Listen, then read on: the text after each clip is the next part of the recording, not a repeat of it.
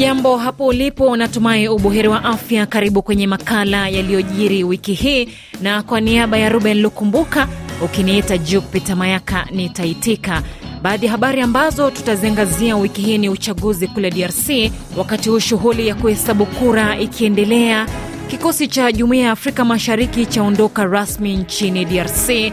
Tutaangazia mapigano kule Sudan, kadhalika uhusiano wa kidiplomasia kati ya Ufaransa na Niger, pia siasa za Afrika Kusini na kwingineko ulimwenguni. Tutaangazia masaibu yanayomkabili Donald Trump, lakini pia hali kule Gaza.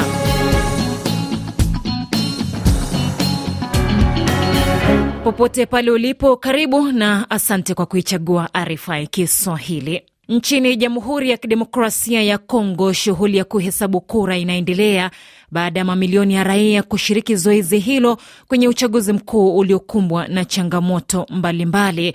Siku ya Ijumaa, tume ya uchaguzi seni ilianza kutangaza matokeo kutoka vituo mbalimbali vya kujumulisha kura baada ya kutangaza rasmi kumalizika kwa zoezi hilo siku Alhamisi, kutokana na changamoto za kiufundi ambazo zilifanya baadhi ya vituo kufunguliwa kuchelewa katika baadhi ya sehemu kwenye uchaguzi huu wa Disemba 20. Kufikia sasa, Minslet Ijai, hali ikoje? Kulingana na matokeo ya awali, Rais Felix Chisekedi anayetafuta kuongoza kwa muhula wa pili amepata ushindi mkubwa katika matokeo ya raia wa DRC waliopiga kura wakiwa katika nchi za kigeni ambapo uchaguzi huo uliandaliwa. Uchaguzi wa DRC ulikumbwa na changamoto kadhaa, ikiwemo vituo vya kupigia kura kuchelewa kufunguliwa, kufeli kwa mashine za kupigia kura, hali iliyowafanya baadhi ya wagombea wa urais kuitaka Seni kuandaa uchaguzi mwingine. Siku ya Jumatano, Seni iliongeza muda wa zoezi la upigaji kura hadi Alhamisi. Hata hivyo, ripoti zinasema kuwa hadi kufikia Ijumaa zoezi hilo liliendelea katika baadhi ya maeneo licha ya tume hiyo kutangaza zoezi hilo kukamilika siku ya Alhamisi. Shukran Minslet Ijai kwa taarifa hiyo ambayo pia inaendelea kufuatiliwa na waandishi wetu ambao wako nchini DRC. Kikosi cha mwisho cha wanajeshi wa Jumuiya ya Afrika Mashariki Jumatano juma hili kimeondoka mashariki mwa nchi ya DRC baada ya serikali ya Kinshasa kukataa kuongeza muda wa kikosi hicho nchini humo na badala yake kukaribisha kikosi kutoka nchi za Jumuiya ya Kusini mwa Afrika SADC. Mwandishi wetu Victor Moturi anaeleza zaidi katika ripoti hii aliyoiandaa kwa ushirikiano na mwandishi wetu wa Goma Chube Ngorombe. Kwenye uwanja wa ndege wa Goma, wanajeshi wa kikosi cha mwisho kinachoundwa na wanajeshi kutoka Kenya wanaabiri ndege maalum kurudi nyumbani. Kabla ya kuondoka, kamanda wa kikosi cha Jumuiya ya Afrika Mashariki Meja Jenerali Afaksad Kiugu anawahutubia wanajeshi hao na kuwaaga raia wa DRC. Mjue tumefanya kazi pasavyo, tumefanya kazi kulingana na mamlaka ambayo tulikuwa tumepewa, na tunarudi nyumbani tukiwa tunajivunia. Naye mwakilishi wa jeshi la FARDC Brigedia Jenerali Emmanuel Kaputa naye alikuwa na kauli kwa kikosi cha Kenya. Tunaleta shukrani kwa Kenya as contribution country ya kuwa ametua hapa kufanya kazi nasi pamoja, tunashukuru na kwa hiyo tunawatakia kurudia njema kwa famili na kazi, na tunaweza kukutana kwa mission nyingine ya region. Baada ya kuwasili jijini Nairobi, kikosi hicho kilikaribishwa na mkuu wa majeshi Jenerali Francis Ogola. It's not the end of our efforts to pursue regional peace and security. Sio mwisho wa kusaidia kutafuta usalama na amani ya kikanda. Kazi mliofanya chini ya ushirikiano wa Jumuiya ya Afrika Mashariki ni ushahidi tosha wa ushirikiano wetu, na sisi kama Kenya tutaendelea kuwa tayari iwapo tutaitwa tena kusaidia kurejesha amani kwenye ukanda. To restore peace in the region. Kikosi cha Jumuiya ya Afrika Mashariki kiliundwa na wanajeshi kutoka Kenya, Uganda, Burundi na Sudan Kusini na kutumwa mashariki mwa DRC mwishoni mwa mwaka wa 2022 kusaidia kuleta amani. Kuhusu kikosi hiki cha Jumuiya ya Afrika Mashariki ambacho kilijumuisha wanajeshi kutoka Burundi, sasa wanajeshi hao wa Burundi waliotumwa jimboni Kivu Kusini nchini DRC mwishoni mwa mwaka 2021 wamedaiwa kuwabaka wanawake kuwateka na kuwatesa raia wa kawaida, kwa mujibu wa ripoti iliyotolewa mwishoni mwa wiki iliyopita na shirika la kutetea haki za binadamu la Burundi, Human Rights Initiative. Aidha, kwa mujibu wa shirika hilo, vuguvugu la vijana kutoka chama tawala nchini Burundi walihusika na visa vya ukiukaji wa haki za binadamu huko Kivu Kusini. RFI Bujumbura 96.1 FM. Msikilizaji, serikali ya Tanzania imesema ipo tayari kupeleka askari wake kujiunga na kikosi maalum cha Jumuiya ya Maendeleo Kusini mwa Afrika SADC kitakachotumwa mashariki mwa DRC kukabiliana na makundi ya waasi, wakati huu vikosi vya Jumuiya ya Afrika vikiwa vimeondoka. Januari Makamba ni waziri wa mambo ya nje na ushirikiano wa Afrika Mashariki. Kaamuliwa kwamba uh, zifanyike jitihada za kijeshi za kushughulika na vikundi mbalimbali vyenye silaha ambavyo vinahatarisha amani na usalama uh, mashariki mwa Kongo, na kwa hiyo ikaamuliwa kwamba SADC ipeleke jeshi na Tanzania imetoa mchango wa vikosi katika jeshi hilo ambalo uh, litapelekwa uh, mashariki mwa, uh, mwa Kongo. Haya yakijiri, mamlaka nchini humo zinachunguza ripoti kuwa nchi jirani ya Malawi imepiga marufuku uagizaji wa mahindi kutoka Tanzania kwa msingi wa uwepo wa ugonjwa hatari unaoathiri mahindi. Caro Corel anaangazia hili. Wizara ya kilimo nchini Tanzania ikithibitisha hatua hiyo, imeahidi kutoa taarifa kamili kuhusu ugonjwa huo hivi karibuni. Kwa upande wake, serikali ya Malawi imesema imelazimika kuchukua hatua hiyo kwa sababu za kiusalama na marufuku hiyo itakuwa ni ya muda. Aidha, Malawi imesema marufuku hiyo pia itaathiri uagizaji mahindi kutoka Kenya, hali ambayo inazua wasiwasi wakati huu nchi ya Malawi ikikabiliwa na uhaba wa mahindi baada ya kimbunga cha Fredi kilichozuka nchini humo mwezi Machi na kusababisha uharibifu mkubwa. Kenya na Tanzania zimekuwa nchi tegemezi kwa nchi ya Malawi wakati wa uhaba wa chakula, na sasa Malawi inatathmini mbinu mbadala ikiwemo kuagiza mahindi kutoka nchi kama Afrika Kusini ambayo pia haina chakula cha kutosha kwa sasa. Tuelekee kule Kenya ambapo nchi hiyo na Umoja wa Ulaya Jumatatu juma hili jijini Nairobi zimetia saini makubaliano ya kibiashara baada ya majadiliano ya muda mrefu, makubaliano yanayolenga kuongeza ubadilishanaji wa bidhaa kati ya masoko hayo mawili, Brussels ikiendelea kukita mizizi ya ushirikiano na bara la Afrika. Makubaliano haya ya ushirikiano wa kiuchumi yataipa Kenya nafasi kulifikia soko la Ulaya kirahisi bila ya baadhi ya bidhaa zake kutozwa ushuru, huku bidhaa kutoka Ulaya zikipata punguzo la ushuru. William Ruto ni rais wa Kenya. Licha ya kuwa siku ya leo inawakilisha tukio la ahadi ya kipekee, pia ni mwanzo wa ushirikiano wa kihistoria kwa mabadiliko ya kihistoria. EU siyo tu ni kubwa kwa soko, ni soko adhimu ambalo linatoa hakikisho la mapato makubwa kwa bidhaa zetu na kuchochea uzalishaji wa kuuza bidhaa zetu nje na zikaongeza ushindani wa hali ya juu. Haya ni makubaliano ya kwanza ya kibiashara kati ya EU na taifa la Afrika tangu mwaka elfu mbili na kumi na sita. Ursula von der Leyen ni rais wa kamisheni ya Umoja wa Ulaya. Makubaliano haya yako wazi kwa wanachama wengine wa Jumuiya ya Afrika Mashariki. Mkataba huu umeifanya Kenya kuwa kipimo, unaonyesha namna ya kusonga mbele. Tunazihamasisha nchi nyingine za Afrika Mashariki kujiunga kwenye ushirikiano huu wa kibiashara na uchumi. Aa, watanufaika zaidi kutokana na utangamano wa kikanda na ni muhimu hasa kwa ninyi wenyewe kwenye ukanda kufungua soko zaidi.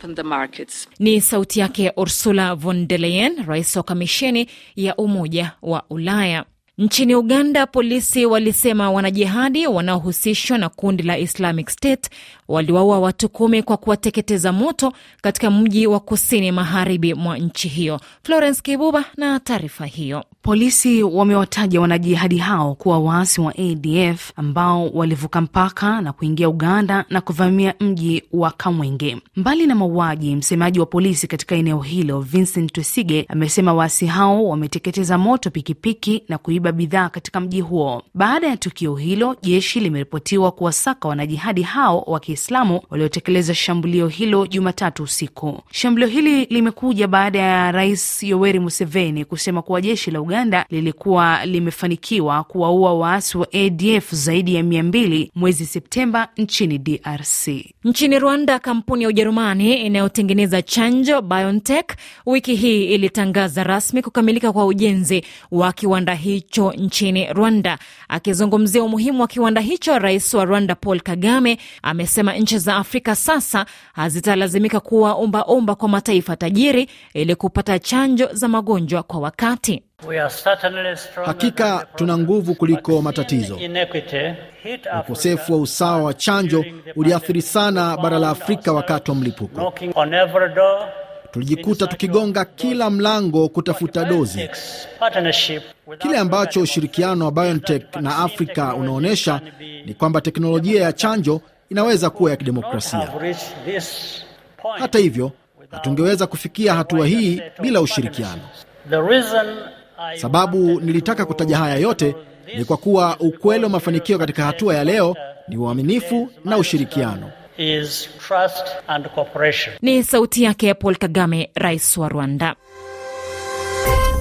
RFI Kigali 91.9 FM. Kule Somalia, vyombo vya usalama hatimaye vilichukua rasmi jukumu la ulinzi wa makazi ya rais, ikulu na bunge kutoka kwa waliokuwa wanajeshi wa Umoja wa Afrika ATMIS. ATMIS imesema kwenye taarifa yake kuwa makabidhiano hayo yalifanyika siku ya Jumapili mjini Mogadishu, wakati wa awamu ya pili ya kuondoa wanajeshi wake ikianza. Wachambuzi wa mambo wana mtazamo gani? Agostin Lokwang ni mtaalamu wa masuala ya usalama akiwa nchini Kenya. Kwa kiwango fulani tasema majeshi haya yamepata ukakamavu na uwezo ya kuweza kudhibiti usalama ya zile tunasema critical national installations kama makao makuu ya serikali, ikulu ya rais, majengo ya parliament, judiciary. Lakini kidogo ile tutakuwa nayo ni confidence ya kwamba kwa kiwango gani wataweza kufanya kazi hiyo. Manake kama AMISOM imeondoka, uh, AMISOM haikuwa tu wale askari wamechunga majengo hayo ama installations hizo za serikali. AMISOM imekuwa ni wale askari pamoja na ile tunasema support from other entities ya AU. Ni mtazamo wake Agostin Lokwang, mtaalamu wa masuala ya usalama akiwa nchini Kenya. Kule Sudan, kwa mara nyingine tena, raia waliokuwa wamehamia eneo la Wad Madani jimboni Al Jazira wamelazimika kuhama tena katika eneo hilo kutokana na ukosefu wa usalama, ambapo zaidi ya watu 250 walikuwa wamekimbia eneo hilo wakilazimika kutumia miguu. George Ajowi na maelezo zaidi. Shirika la Msalaba Mwekundu limelazimika kuwaondoa wafanyakazi wake wiki jana, wakati ambapo yalipozidi kuongezeka mapigano mjini humo, na linatoa wito wa juhudi za kuwaokoa maisha na mpango wa kusambaza misaada ya kibinadamu. Kuna hofu kwamba eneo la Wadmadani ambayo wakati fulani lilikuwa kimbilio salama kwa watu wanaokimbia ghasia kutoka Khartum linageuka kuwa eneo lingine la mapigano na vilevile vile vifo kuripotiwa. Kufikia sasa watu zaidi ya milioni 5.4 wamekimbia makazi yao ndani ya nchi na wengine milioni 1.4 kutafuta hifadhi nje ya nchi. Umoja wa Mataifa unaonya kuwa kuna uwezekano wa mzozo kuenea, hali ambayo itawalazimisha watu kuzidi kuhama makwao. Umoja wa Afrika juma hili umeeleza kuguswa na kuendelea kuzorota kwa hali ya usalama nchini humo na kutaka mapigano kusitishwa mara moja. Kwingineko Afrika, katika makala yaliyojiri wiki hii, kiongozi wa kijeshi nchini Guinea Kanali Mamadi Doumbouya alitangaza siku tatu za maombolezo ya kitaifa kuanzia Alhamisi baada ya kutokea kwa mlipuko wa moto jijini Conakry na kusababisha vifo vya watu 23 na wengine zaidi ya 200 wakiachwa na majeraha. Katika kipindi hiki cha maumivu na huzuni, natoa salamu za rambirambi kwa familia ambazo zimepoteza upendo wao katika tukio hili. Kwa waliojeruhiwa na wasiokuwa na makazi, ninawahakikishia kwamba nawaunga mkono kwa ushirikiano wa wananchi wa Guini. Natumia fursa hii kuwashukuru wananchi wote na marafiki wa Guini kwa kutuunga mkono katika kipindi hiki ambacho tunakipitia. Kutokana na hali hii, inatangaza siku tatu za maombolezo katika kuwaenzi wale wote waliopoteza maisha kuanzia Disemba tarehe 21. Kumekuwa na ukosoaji mkubwa kutoka kwa mashirika ya kiraia ambayo yanaikosoa serikali kuweka gala kubwa la mafuta katikati ya jiji. Ufaransa inapanga kufunga ubalozi wake nchini Niger kwa muda usiojulikana baada ya kushindwa kutekeleza majukumu ya kidiplomasia kutokana na vizuizi vilivyowekwa na serikali ya kijeshi inayotawala.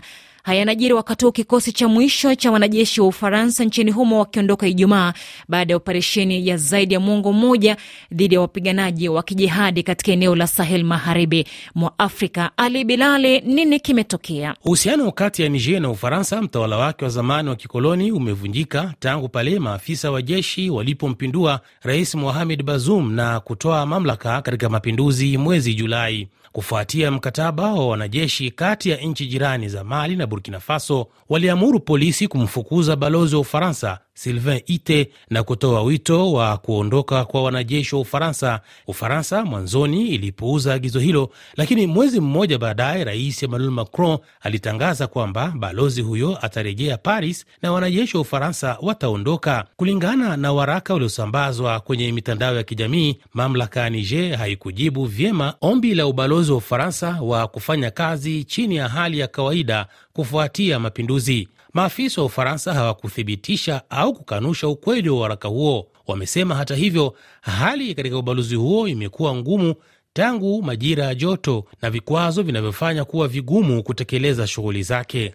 Nchini Burkina Faso, Ufaransa imefutilia mbali uamuzi wake ulioamuru kurejeshwa nyumbani kwa Paul Francois, ndugu yake aliyekuwa rais wa Burkina Faso Blaise Compaore, ili kushtakiwa kwa mauaji ya mwandishi wa habari mnamo mwaka 1998. Compaore alituhumiwa kwa mauaji ya mwandishi Nobert Zongo aliyekuwa mkurugenzi wa jarida moja nchini humo, mauaji yake yakisababisha maandamano na ukosoaji mkubwa kutoka jamii ya kimataifa.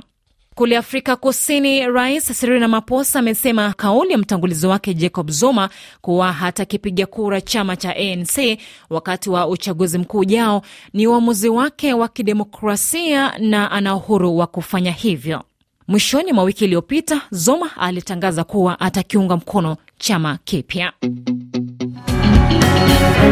Kwingineko ulimwenguni, baraza la usalama la Umoja wa Mataifa Ijumaa limepiga kura na kutaka misaada ya dharura kupelekwa kule Gaza, wakati huo mkuu wa shirika la afya duniani WHO akionya kuhusu njaa itakayolikabili eneo lililozingirwa na Palestina. Hata hivyo, baraza hilo limekosa kukubaliana kuhusu kusitishwa kwa mapigano ambayo yamedumu takribani miezi miwili. Linda Thomas Greenfield ni mjumbe wa Marekani kwa Umoja wa Mataifa. Azimio hilo sio kwamba ni kamilifu. Baadhi ya wanachama wetu wamekataa kulaani vikali vitendo vya kigaidi vya Hamas vya tangu Oktoba 7. Israeli imejitolea kufikia makubaliano mengine, na hivyo Hamas lazima likubali pia awamu nyingine ya usitishwaji mapigano. Hatua ambayo tumeichukua leo ni hatua chanya. Ni sauti yake Linda Thomas Greenfield, mjumbe wa Marekani kwa Umoja wa Mataifa. Msikilizaji, rais wa Marekani Donald Trump ameukosoa uamuzi wa mahakama ya juu mjini Colorado ambao umemzuia kuwania urais katika uchaguzi ujao, uamuzi ambao sasa ni wazi hatashiriki katika kura ya mchujo kwenye jimbo hilo. Kule China, idadi ya watu waliofariki baada ya kutokea tetemeko la ardhi la usiku wa kuamkia Jumanne kaskazini magharibi mwa nchi imefikia 148 kwa mjibu wa shirika la habari la taifa, wakati pia mamlaka zikizidisha juhudi za kuwatafutia makazi mapya maelfu ya watu walioathirika na janga hilo, takribani watu zaidi ya laki moja na elfu thelathini na tisa wakihamishwa kwenye makazi ya muda na rais wa Ufaransa Emmanuel Macron ametetea mswada tata uliopitishwa na bunge kwa lengo la kuwadhibiti wahamiaji wanaokuja katika nchi hiyo, akisema ni kinga ambayo Wafaransa wanahitaji. Victor Abuso anaeleza zaidi. Wabunge 349 wameunga mkono mswada huo huku 186 wakiupinga, hatua inayokuja baada ya maseneta kuupitisha. Mswada huo unalenga kudhibiti wahamiaji wanaokuja nchini Ufaransa kwa kile serikali ya rais Macron inasema inataka kuwalinda raia wa taifa hilo. Kwa mujibu wa mswada huo uliofanyiwa mageuzi kabla ya kupigiwa kura tena, wahamiaji wanaokadiriwa kuwa kati ya elfu saba na elfu kumi watalazimika kupewa vibali vya kuwaruhusu kufanya kazi kila mwaka. Hata hivyo, mswada huo umeendelea kupingwa vikali na utetezi wa haki za binadamu na baadhi ya wabunge wa chama cha Macron kwa kile wanachokisema kwamba unakandamiza haki za wahamiaji. Niishie hapo na taarifa yake Victor Abuso, kwa sababu muda umenipa kisogo. Ni kushukuru kwa kuichagua RFI Kiswahili, ni kutakie heri njema za Krismasi na mwaka mpya. Umekuwa nami Jupiter Mayaka.